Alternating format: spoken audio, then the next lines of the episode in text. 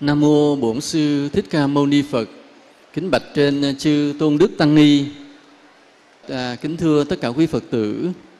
À, hiện nay à, khắp nơi trên cái đất nước Việt Nam cũng như nhiều nước trên thế giới mà theo Phật giáo đều tưng bừng đón mừng đại lễ Phật đản này thì à, thật là hạnh phúc, thật là vui sướng khi mà nơi cái núi rừng hoang sơ này chúng ta được hân hạnh đón mừng những bước chân của các vị tôn đức tăng ni về đây, được đón mừng bước chân của từng phật tử về đây để cùng là dự cái lễ hội thiêng liêng này thì à, chúng tôi xin được có một cái đạo lý theo như thường lệ để cúng dường lên chư Phật, cũng để làm món quà cúng dường cho chư tôn đức tăng ni và gửi tặng đến tất cả quý Phật tử.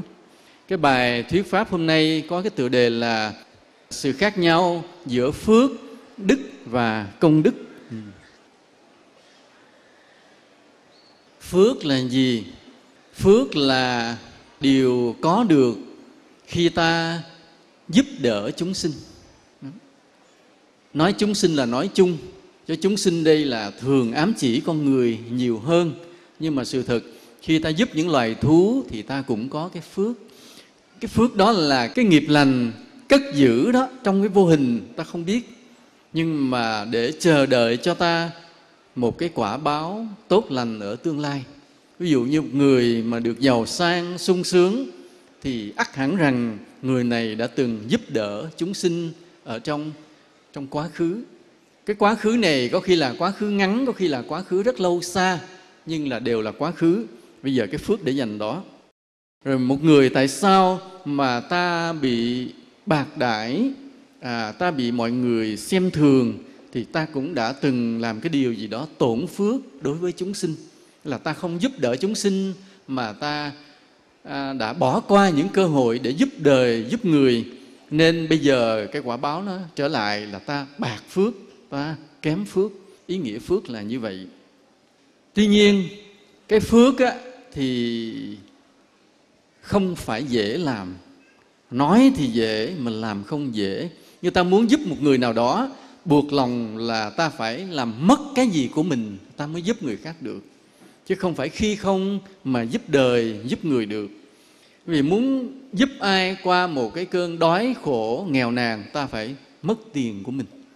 À, muốn giúp ai cất nhà ta phải tốn thời gian tốn công sức của mình. Muốn binh vực bảo vệ ai là ta phải chấp nhận rủi ro và đánh đổi cái danh dự của mình.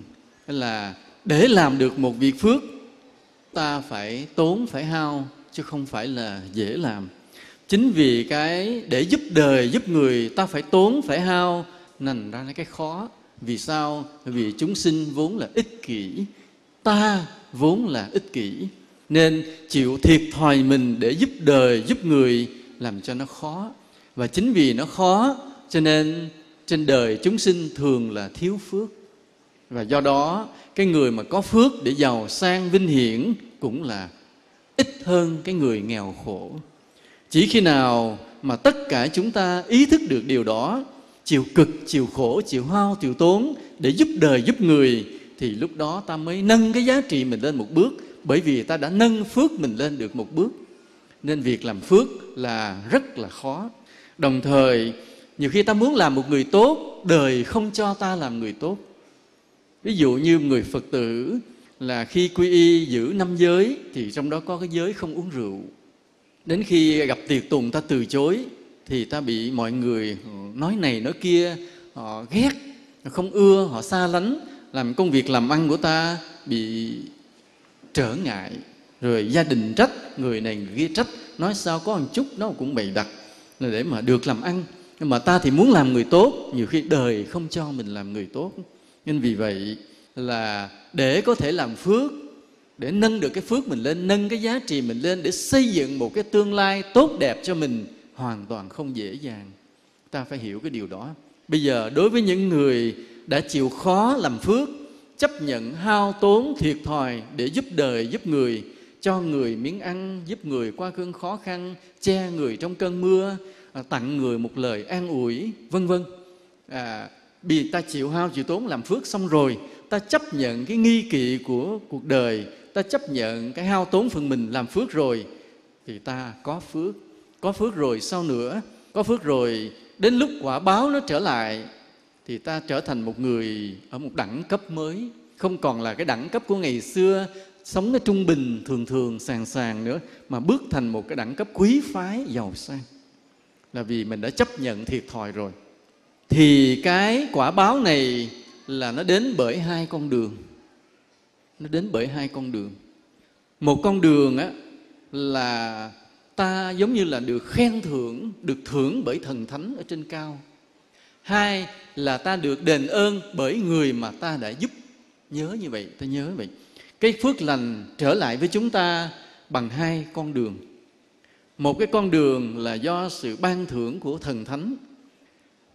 Một cái trở lại thứ hai là cái sự đền ơn của người mà ta đã giúp đỡ.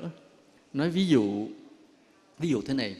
Ví dụ như trong gia đình có một cái người con à, nó siêng năng ờ, ờ, thương yêu anh chị, lo lắng cho người giúp việc, làm lụng công việc. Nhưng mà không hề giúp cho ông bố, tại ông bố ông là đầy đủ rồi. Thì ông bố ông mới thấy như vậy ông nói à, cái thằng này nó tốt nó ngoan nó tốt bụng à, nó hay làm giúp. Thế là sao? Ông cho nó phân nửa cái gia tài. Còn phân nửa gia tài lại mới chia cho bao nhiêu người khác. Thì đó cái mà cái nhìn thấy giá trị của một người tốt người con tốt mà ông bố ông tặng thưởng nó giống như là ta được thần thánh ở trên cao theo dõi quan sát rồi thưởng cho mình. Nó cũng nằm trong nhân quả thôi nhưng mà cái cách để đến là thường ta được sự gia hộ của chư thiên, của chư bồ tát, của chư phật từ cái lòng tốt của mình. Rồi cái quả báo nó đến một cái cách thứ hai nữa là từ người mà ta đã giúp đỡ.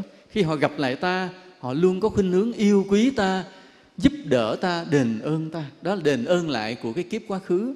Vì trở lại câu chuyện cái ông trong gia đình nó cũng vậy. Thì cái người mà con ngoan đó, được ông bố, ông chia nửa gia tài, ông giao quyền hành rất lớn. Thì thì những cái người mà tôi tớ dòng họ bà con trong nhà đều đổ theo cái người đó để phục vụ tôn người đó lên làm một người chủ mới. Khi mà ông ông chủ cũ là ông bố đã già yếu rồi hoặc qua đời thì cái người con này trở thành cái người chủ được bao nhiêu người theo phò trở lại. Thì cái việc mà theo phò theo giúp theo phục vụ đó đó là một sự đền ơn cái việc mà người này đã được nhận ơn trong quá khứ. Đó là hai cái cách. Nên người này được làm ông chủ vì thứ nhất bố mình trao quyền trao tài sản. Thứ hai được những người mà mình đã giúp bây giờ theo phò mình để giúp mình trở lại hai con đường. Thì chúng ta cũng vậy. Chúng ta bây giờ chúng ta chấp nhận hao tốn cái của mình để giúp đời giúp người. Thì thì thứ nhất á, là khi những người mà ta giúp họ họ chưa kịp giúp lại ta họ chưa kịp đền ơn ta thì ta đã được thần thánh ở trên cao ban thưởng. Thần thánh ở trên cao nghĩa là ai? Gồm có chư thiên các tầng trời. Những chư thiên mà luôn theo dõi cái cuộc sống của cái cõi người này. Thứ hai là ta được bồ tát, được chư phật. Nên những người mà làm phước hay có những cái may mắn kỳ lạ và cái phước báo may mắn đến với mình, nó vượt trội lên cả trăm lần, cả ngàn lần cái điều mà ta giúp chúng sinh. Trong nhân quả thì nói rằng là vì cái luật của nhân quả là khi ta gieo một, ta hưởng muôn ngàn, giống như ta chỉ trồng có một hạt xoài, ta bón phân tưới nước, đến khi nó ra quả hết năm này tới năm kia mà cành sai trái chịu thì cũng như vậy, ta thấy, ủa, cái việc công sức mình giúp đời giúp người tính ra đâu có là bao, nhưng đến khi cái quả báo trở lại với mình nó tràn ngập hết là sự thật đó chính là sự ban thưởng của thần thánh. Đó là cái cách thứ nhất. Đến khi chúng ta gặp lại những người ở kiếp xưa mà mình đã yêu thương tử tế giúp đỡ họ bây giờ họ đối với mình rất là ưu ái yêu mến à, giúp đỡ để đền ơn lại quá khứ. Đó cũng là con đường mà cái quả báo nó trở lại. Hai cách như vậy ta nhớ đó là cái phước.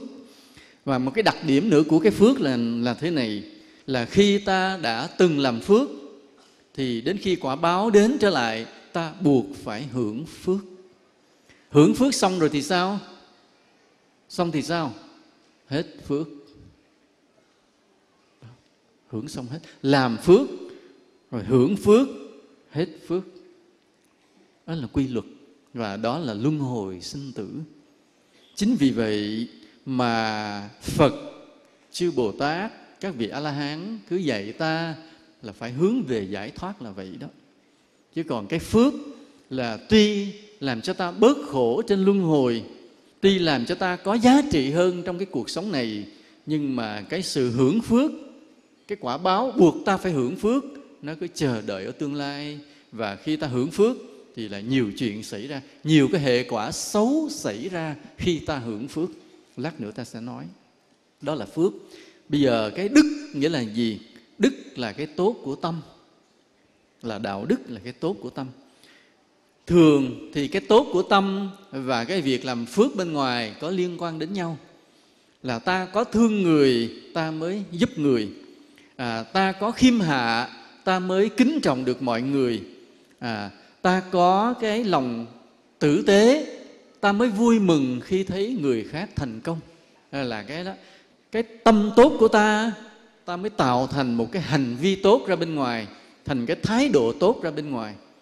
À, ví dụ ta thấy chúng sinh khổ, rồi mình mới tính đi tính lại trong cái túi tiền mình có bao nhiêu, rồi mình mới móc ra để giúp đời, giúp người.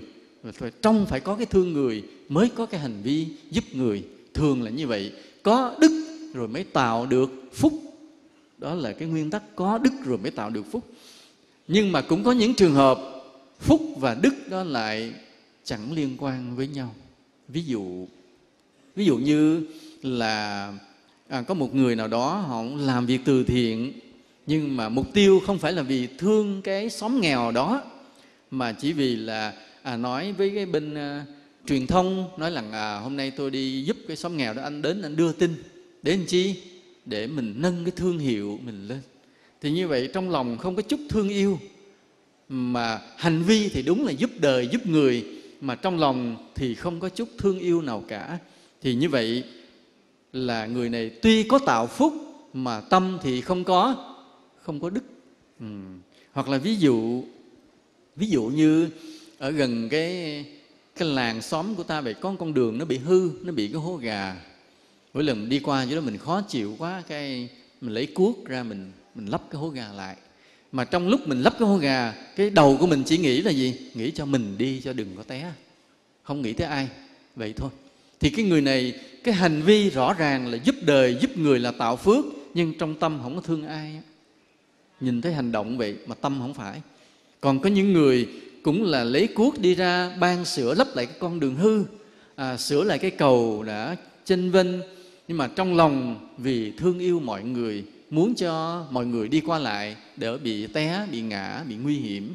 À, trong khi chờ đợi nhà nước làm bây giờ mình cứ sửa đường trước chừng nào nhà nước đầu tư thì đường nó sẽ tốt hơn rất là nhiều. Bây giờ làm trước. Thì cái người đó tạo phúc bởi vì trong tâm có đức, có đạo đức. Nên ta thấy có những trường hợp mà đức và phúc nó liên quan với nhau và có những trường hợp phúc và đức không liên quan với nhau. Để có thể có được đạo đức trong tâm mình thì có dễ dàng hay không? Dễ không ạ? À? không. Vì sao vậy? Bởi vì để có thể có được đạo đức trong tâm, ta phải chiến đấu với những thói hư tật xấu của mình rất gay gắt. Ta phải chiến đấu với nội tâm mình rất gay gắt. Là sao? Là nào giờ mình là người ích kỷ, bây giờ phải đập vỡ cái ích kỷ đó để yêu thương được con người. Nào giờ mình là người bủn xỉn, hà tiện, mà bây giờ phải móc tiền ra bố thí cho người. Nào giờ mình là người hay đố kỵ, thấy ai hơn mình ghét, bây giờ mình phải chống cái đố kỵ đó mà yêu thương quý mến được cái người thành công hơn mình. Những cái đó đau lắm đau lắm. Còn khi một người mà đã thành tựu được đạo đức rồi thì những điều đó là hạnh phúc. Như khi mà lấy được tiền ra, bố thí giúp người, lòng hạnh phúc. Còn khi thấy người khác thành công, mình vui mừng, cái đó điều đó làm hạnh phúc, vân vân. Nên có đạo đức rồi thì những cái tâm hạnh đó làm ta hạnh phúc. Còn khi mà chưa có đạo đức để thành lập được đạo đức, ta phải chiến đấu với nội tâm của mình vất vả lắm. Ta chiến đấu với sự nóng nảy của mình. Ta chiến đấu với cái tâm hay tự ái của mình. Ta chiến đấu với cái tâm là bốn xỉn của mình, khó vô cùng. Nên để có thể thành lập được cái đạo đức thì cực kỳ vất vả. Mà nếu không có đạo đức thì dù ta có làm phước bằng trời, cái phước đó không có chân, lúc nào đó lâu đài sẽ sụp đổ. Chỉ có những người làm phước mà bên trong có đạo đức thì cái phước đó mới bền. Đến khi hưởng phước, ta đỡ có những cái nguy hiểm. Đây trở lại nói cái phước và cái, nó có cái hệ quả của nó khi ta hưởng phước. Khi ta làm phước khi ta trở lại, ta hưởng phước, ta được giàu sang, sung sướng hơn người, thì nó có một cái hệ quả rất nguy hiểm xảy ra là nó kích thích cái bản ngã ta lớn lên. Thuở xưa khi ta làm phước giúp đời, giúp người, đem tiền đã tặng người, đem công sức ra xây nhà cho người, đem lời nói an ủi người à, đem tri thức ra để mà dạy dỗ cho người, vân vân, lúc đó lòng ta nhẹ nhàng, thanh thản. Cho đến ngày khi mà cái quả báo nó trở lại, ta ở trên vị trí cao, ta nắm được quyền lực, ta có chức, có vụ, ta sai bảo được người khác, ta ra mệnh lệnh bảo ban người khác, buộc người khác phải theo ý mình. Ra ta lại có giàu sang nhà cửa ta to hơn người khác ờ, xe ta đẹp hơn người khác. Tất cả những điều hơn người hơn người đó làm cho bản ngã ta lớn lên liền. Chính cái bản ngã này mới là cái nguy hiểm, làm cho ta kiêu mạng nhớ như vậy. Cái kiêu mạng mới là cái đáng sợ, cái kiêu mạng mới là cánh cửa mở trong tâm cho ma lọt vào. Là khi người này đã có phước rồi rồi bắt đầu không kiểm soát được nội tâm để cho cái kiêu mạng nó thành lập trong tâm mình thì ma đi vào.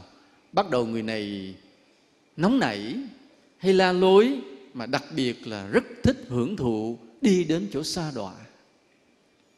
Ta thấy có những người giàu sang rồi trở nên xa đọa là bởi vì chỗ này. Bởi vì không kiểm soát được bản ngã khi mà cái phước nó đến. Mà làm phước à, rồi hưởng phước rồi hết phước thì thôi cũng chưa nói.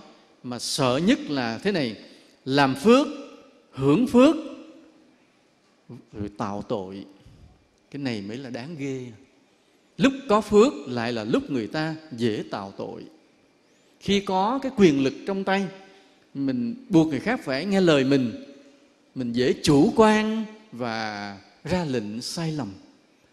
Làm khổ người khác mà mình không hay nên sợ nhất là làm phước, hưởng phước, rồi tạo tội cùng một lúc với hết phước luôn. Lúc đó còn lại là gì?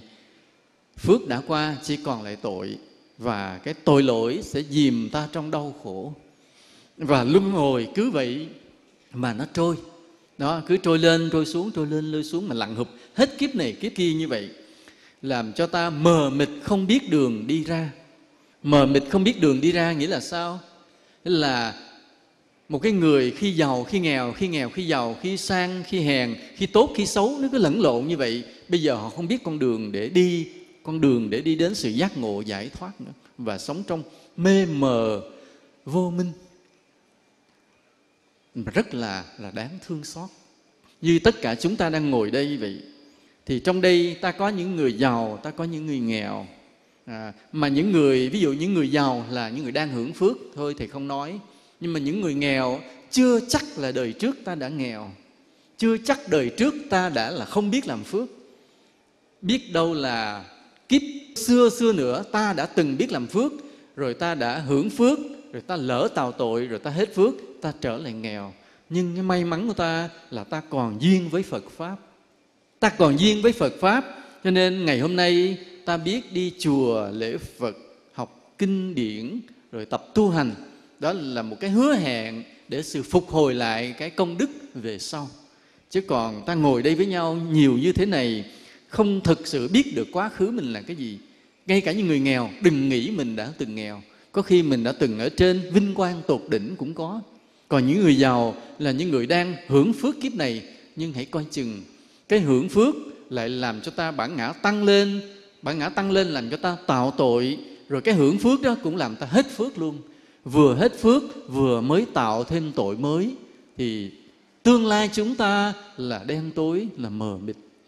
Cho nên vì vậy là hiểu được điều này, ta thấy rất là đáng sợ, rất là đáng sợ.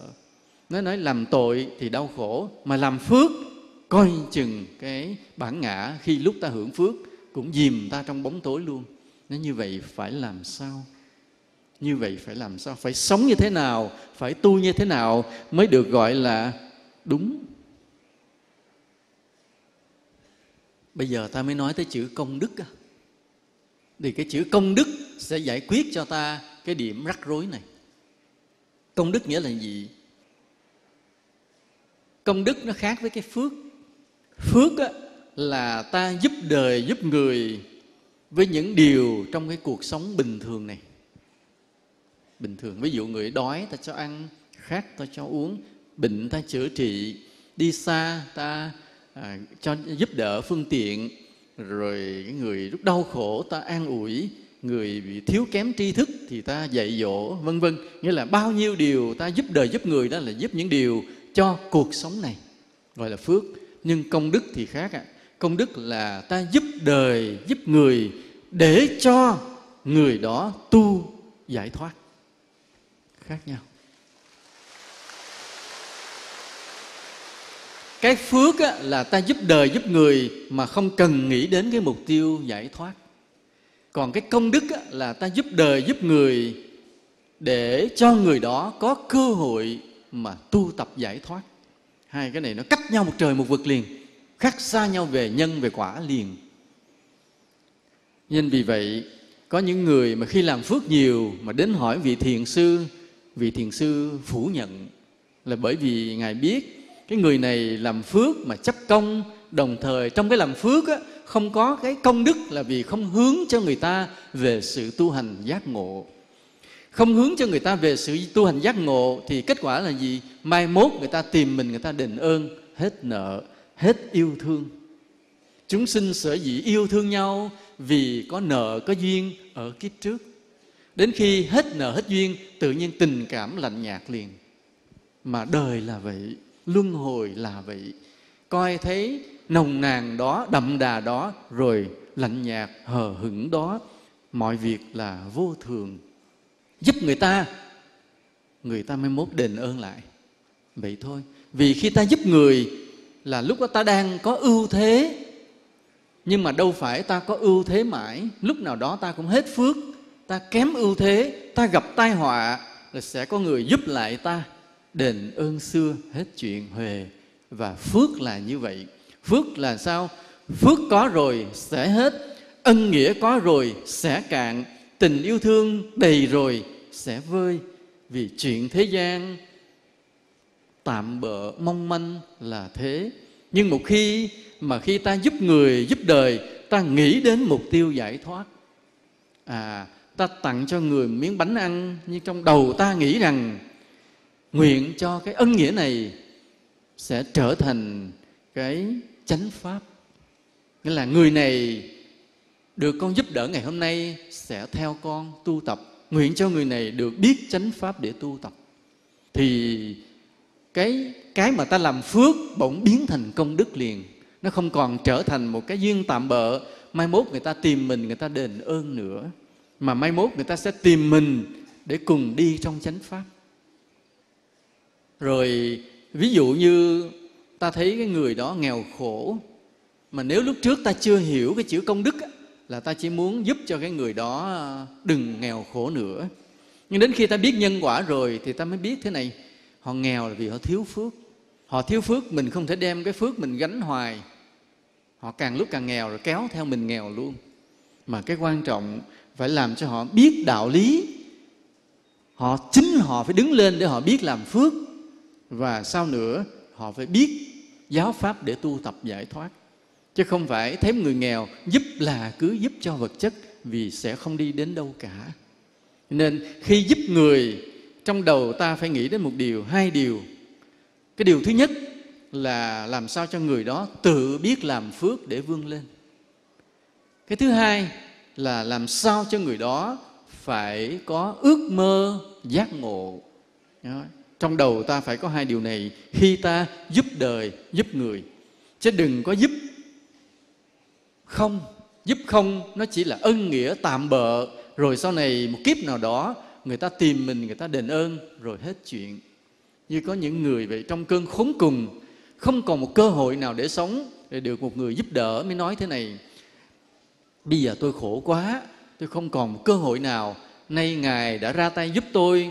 Tôi nguyện kiếp sau tôi làm thân trâu ngựa để đền đáp. Cái câu nói đó cực kỳ chính xác, vì nó sẽ xảy ra đúng hệt như vậy. Người này kiếp sau làm ngựa cho người ta cởi, làm trâu cho người ta cày, vì phước mình không có. Phước thì không có, mà cứ nhận sự giúp đỡ của người ta, kiếp sau phục vụ lại để đền ơn bằng một cái thân xuất sinh lại rất là đáng thương xót. Mà lúc đó là ông chủ của ông ông chủ con ngựa đó, ông đâu có nhớ là đây là một con người kiếp xưa mình giúp đâu. Ông như thấy đó làm con ngựa, tới chiều mỗi lần đi ông cầm roi ông quất chóc chóc cho đau. Mà càng quất nhiều chừng nào thì nó càng mau hết nợ. Hết nợ thì nó đá cho mình, cái nó chạy mất vô rừng, hoặc là nó chết, hết nợ. Và như vậy, cái ân nghĩa trên đời này, nó tạm bỡ mong manh là vậy. Còn nếu mà ngày xưa cái ông đó ông giúp ông giúp cái ông này ông đã nghĩ tới làm sao cho chính ông này phải tự tạo phước để tự có phước, tự đứng lên. Chính cái ông này phải có ý thức về giác ngộ giải thoát để tu hành, để vượt khỏi thế gian này, thì đó mới là công đức.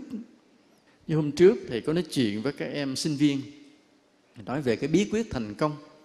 Trong đó thầy có nói cái đoạn nhân quả thế này. Nói khi cha mẹ yêu thương con mình, muốn cho con mình được sung sướng, hạnh phúc, và như vậy đúng hay không? Đúng không? Ai cũng nghĩ là đúng. Thương con mà, muốn con mình sung sướng hạnh phúc mà. Và cái đạo lý của con người, cái hiểu biết về đạo đức con người đến ngang đó là hết. Cha mẹ thương con làm sao cho con được sung sướng? Hết. Nhưng không ngờ nó là một sự sai lầm nghiêm trọng. Cha mẹ thương con phải làm sao cho con mình tự nó biết tạo phước, chứ không phải là mình làm cho nó sung sướng tự nó biết tạo phước. Thứ hai, làm sao cho nó có đạo đức, có trí tuệ, chứ không phải cho nó thụ hưởng sự sung sướng. Nên cái việc mà một bậc cha mẹ thương con mà biết làm cho con mình tự biết tạo phước, đó là là một cái trí tuệ mới của bậc cha mẹ. Mà nhân loại tương lai phải hiểu cái điều này, phải hiểu cái điều này. Thì như vậy mới là một sự thương con mà bền vững đúng nghĩa. Còn mà thương con bằng cách cho con mình hưởng mọi điều sung sướng thì chẳng bao lâu mình chết, con mình nó hết phước, rồi đời nó tiêu tiêu tan. Và bây giờ trở lại vậy, đối với chúng sinh trong cái thế gian này cũng vậy, khi ta học được đạo lý yêu thương mọi người, mọi loài, ta cũng muốn cho chúng sinh, làm sao? Hạnh phúc, đó là cái sai. Thấy thì đúng mà lại không đúng. Cái đúng là đúng là làm sao cho chúng sinh biết, tự biết tạo phước để đứng lên. Và cái thứ hai là phải hướng chúng sinh về vô ngã, giác ngộ, giải thoát. Đó mới là công đức thật sự. Anh vì vậy, nói cho thật là thế này, ta cho một người một số tiền, không bằng ta cho người một câu đạo lý cho người một số tiền hay là một bữa ăn, không bằng ta nói vài điều nhân quả tội phúc cho người đó nghe. Cái người đó tin được nhân quả tội phúc rồi, tự họ biết vượt khó khăn để họ, chính họ tạo phước rồi, thì họ đứng lên tràn đầy giá trị.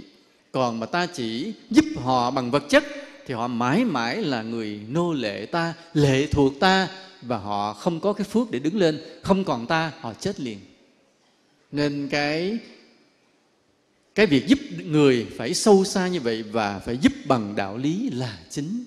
Còn giúp bằng vật chất phải có, nhưng chỉ là phụ mà thôi.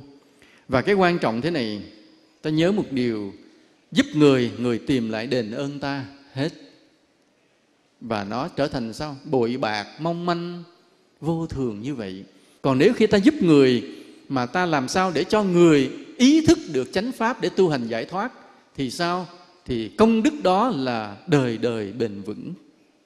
Sau này gặp lại nhau, nó không có cái chuyện là đền ơn xong rồi hết ân nghĩa, mà sau này gặp nhau, trở thành người đồng đạo cùng chí hướng để tu hành và vĩnh viễn đi với nhau trên con đường giác ngộ giải thoát. Hình ảnh nó đẹp hơn nhiều. Do đó, khi ta giúp người, ta không muốn cho người trở thành lệ thuộc mình. Ta không muốn cho người về sau gặp lại mình, họ là một người phải phò mình để đền ơn, mà ta muốn cho người trở thành cái người bạn đạo với mình, cùng mình tu hành giác ngộ. Cái giúp đỡ đó mới là cái giúp đỡ thực sự của từ bi và trí tuệ. Cho nên, từ hôm nay, khi mà ta muốn giúp ai, hãy nghĩ, hãy tác trong ý mình là mong cho người này biết tu hành giác ngộ giải thoát. Mới là ý nghĩ thôi, nhưng mà từ cái ý nghĩ này, tự nhiên ta sẽ có cái cách nào đó khiến từ từ ta độ được người để cho người người tu hành. Cho nên vì vậy là phước là giúp chúng sinh, rồi hưởng phước, hết phước, chúng sinh đền ơn, ân nghĩa cũng hết luôn. Đức là gì? Đức là đạo đức trong tâm, cái tốt trong nội tâm của mình. Và cái đó là cái gốc. Nhưng mà để tạo được cái đức rất là khó vì phải chiến đấu với với chính mình còn công đức là gì? Công đức là giúp chúng sinh hướng về giác ngộ giải thoát. Đó, cái đó mới là cái công đức bền vững vững lâu dài. Ta trở lại cái phước là nói thì cao xa, nhưng ai trên đời cũng phải biết làm phước. Vì sao vậy? Vì phước là giá trị của mỗi người. Sống trên đời này mà không có phước ta tuột mất giá trị. Mình làm người mà không ai coi mình ra gì cả. Cho nên, giữa chúng sinh với nhau, đối đãi với nhau, đánh giá nhau, nhìn thấy nhau, thực ra đều do chữ phước chi phối. Vì vậy, đừng bao giờ khờ dại, thờ ơ với việc làm phước. Lúc nào cũng phải làm phước. Giúp ai được một chút nào là phải giúp liền. Từng trong ý nghĩ, từng một lời nói, từng một cái hành vi nhỏ ví dụ nội xích qua một bên, nép lại chút xíu, cho người ta được ngồi một chỗ nghe pháp, cũng là một việc phước. Một hành vi rất nhỏ, cũng là một việc giúp người, cũng là một việc làm phước. Huống hồ là bao nhiêu chuyện khác trong đời này nữa. Nên phước là phải làm, không bao giờ được ngưng điều đó. Tuy nhiên, ta hiểu cái hệ quả của phước nó mang tới. Là sao? Hưởng phước sẽ hết phước, hưởng phước sẽ kiêu mạng và dễ tạo tội. Đồng thời những người mà ta giúp đỡ sẽ trở lại đền ơn ta như một người cấp dưới ta. Và đó là điều mà một bậc trí tuệ từ bi không mong muốn tí nào. Nên cái phước là như vậy. Nên cái có phước, hưởng phước, rồi hết phước, thực sự là một điều ngán ngẩm. Điều ngán ngẩm. Nên chính vì vậy mà ta mới có cái gọi là ước mơ ước mơ giải thoát hiểu được điều đó, cái sự trôi lăn như vậy, vinh quang, rồi suy tàn, đi lên rồi lại sụp đổ, ta chán nản cái luân hồi, coi vậy cho nó vô nghĩa. Mà để thoát khỏi cái luân hồi này thì lại phải bắt đầu từ cái việc tạo phước. Ví dụ một người nào đó hiểu được cái luân hồi nó chán ngán như vậy, muốn từ bỏ hết để tu, lại cũng là một cái sai lầm. Là vì sao vậy? Vì muốn đủ sức mạnh để vượt khỏi luân hồi, cũng phải nhờ phước nhưng chỉ có một điều là cái người phàm phu thì có phước rồi hưởng phước. Còn một bậc trí tuệ biết tu thì có phước rồi để tu, dùng phước đó để tu.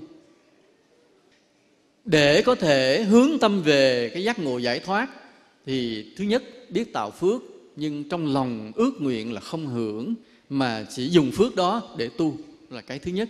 Cái thứ hai là phải bắt đầu và mãi mãi tôn kính phật tuyệt đối. Ta kém trí tuệ, nên lòng tôn kính phật của ta rất ít, nhưng cứ phải cố gắng mà tôn kính phật. Mỗi ngày phải quỳ trước phật, đảnh lễ phật với lòng tôn kính thiết tha. Bắt buộc buộc mình phải tôn kính phật, dù lúc đó chưa tôn kính mấy. Nhưng mà cứ phải lễ phật và tôn kính phật.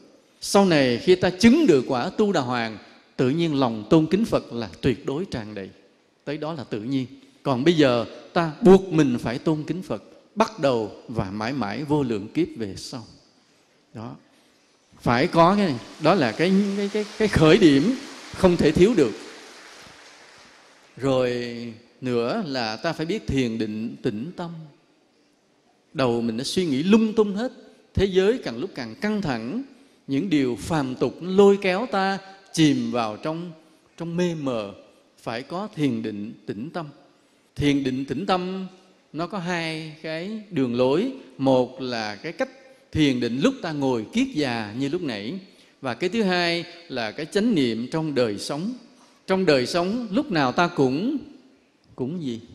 Nãy mới học rồi. Cũng sao? Cũng nhớ thân vô thường. Tâm không bao giờ rời khỏi thân. Dù khi đang nói, hoặc khi đang nghe, khi đang làm, khi đông người, khi ở một mình, thậm chí bắt đầu lên ngủ và chìm trong giấc ngủ, không quên cái thân này là vô thường. Đó là chánh niệm. Và cái chánh niệm đó làm cho tâm ta không tạp loạn, trở nên tình giác, định tĩnh và trí tuệ phát sinh. Mà bất ngờ ta chứng được quả tu đà hoàng một cái, thì ta thay đổi cả tâm hồn con người mình ta chứng tu đà hoàng thì chưa có cao siêu, chưa bay lên hư không, chưa có hiện ra phép thuật gì được hết. Nhưng mà tâm hồn mình đã thành một tâm hồn khác, tràn đầy lý tưởng giác ngộ, thành một người tốt quân tử chân chính, tôn kính phật tuyệt đối và không bao giờ làm điều ác được nữa. Đó là cái quả tu đà hoàng như vậy. Thời nay sự thật đã lác đác, cũng có người chứng tu đà hoàng, chứ không phải là không có đâu. Dù cách phật đã xa dù là chánh pháp đôi khi bị mê mờ, dù là đường tu vất vả, nhưng lác đác đây đó, trong cái bầu trời Phật giáo này, thực sự đã có những người chứng tu đà hoàng những người đó khi là một tu sĩ, cũng có nhiều người là cư sĩ, mà thầy biết chứ không phải là không. Thầy không nói dối đâu. Chứng những quả cao hơn thì rất khó, nhưng mà nhiều người cũng đã chứng được tu đà hoàng là bởi sao? Bởi siêng năng thiền định, tạo phước, lễ phật, tôn kính phật những cái căn bản như vậy cũng làm cho ta chứng được quả thánh. Trở lại nói cái công việc ngồi thiền. Hồi nãy quý phật tử ngồi thiền có có đau khổ không? Có không? Có nhiều người nói rất đau khổ là nói rất thật. Nhiều người nói không là người nói dối. Ngồi thiền rất đau khổ. Đau khổ là cái gì? Nhất là đau chân, tê chân á, ha. Rồi khi mình ngồi không được nhúc nhích thì thôi, cái đó có thể khống chế được. Nhưng cái đau chân lát nó rất là đau khổ càng ngồi lâu thì càng đau. Mà càng đau thì càng thù ghét cái ông mà nãy bắt mình ngồi thiền. Nhưng mà không phải đâu. Cái người mà mỗi ngày ngồi thiền đau chân như vậy đó, dù chưa chứng được quả gì, đến khi ta, sau này ta được một cái phước thế này, cái ngày mà ta già yếu, ta lìa đời, ta nhắm mắt, ta không bị bệnh nó hành. Không bị bệnh hành, chết rất êm ái. Vì sao vậy?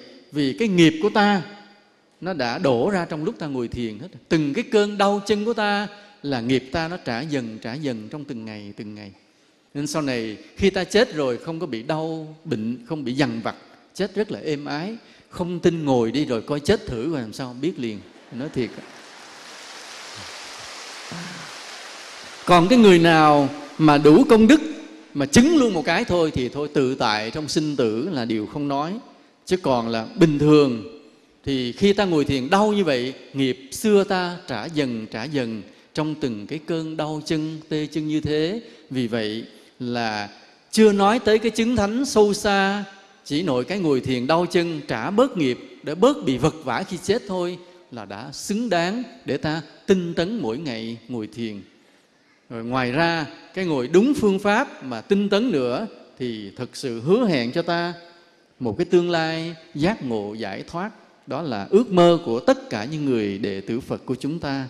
Nhất là ngày hôm nay, khi ta kỷ niệm cái ngày Đức Phật đến với Trần gian, Ngài đến để gieo rắc một con đường mở ra sự giác ngộ giải thoát cho thế giới này. Từ đó chúng sinh có đường đi, từ đó cuộc đời có ánh sáng, và từ đó mấy nghìn năm qua, nhờ vậy mà ta bớt tội lỗi rất nhiều nếu không có phật, không có giáo lý nhân quả của người, không có cái giáo lý vô ngã của người, không có cái ước mơ giác ngộ mà người gieo rắc cho ta, sự thật ta đã tạo tội nhiều lắm rồi và giờ này không được ngồi đây. Giờ này không được ngồi đây đâu. Hôm nay ta ngồi đây dưới cánh rừng của chùa Phật Quang, trong bầu không khí nóng nực, nhưng mà tình người thì ấm áp thế này, để ta tưởng nhớ đến người, ta yêu kính đến người và ta cũng nguyện lòng là phần đời còn lại này và mãi mãi muôn kiếp về sau, ta đi theo bước chân người tinh tấn tu hành để tìm sự giác ngộ giải thoát. Và trên con đường đi đến cái giác ngộ giải thoát cho vô lượng kiếp sau đó, ta nguyện sẽ yêu thương tất cả mọi người chung quanh ta, giúp đỡ lẫn nhau để mọi người cùng biết tu hành hướng về giác ngộ giải thoát xin kính chúc cho chư tôn đức tăng ni và tất cả quý phật tử, mùa phật đản an vui, hạnh phúc và tinh tấn. Nam mô bổn sư thích ca mâu ni phật.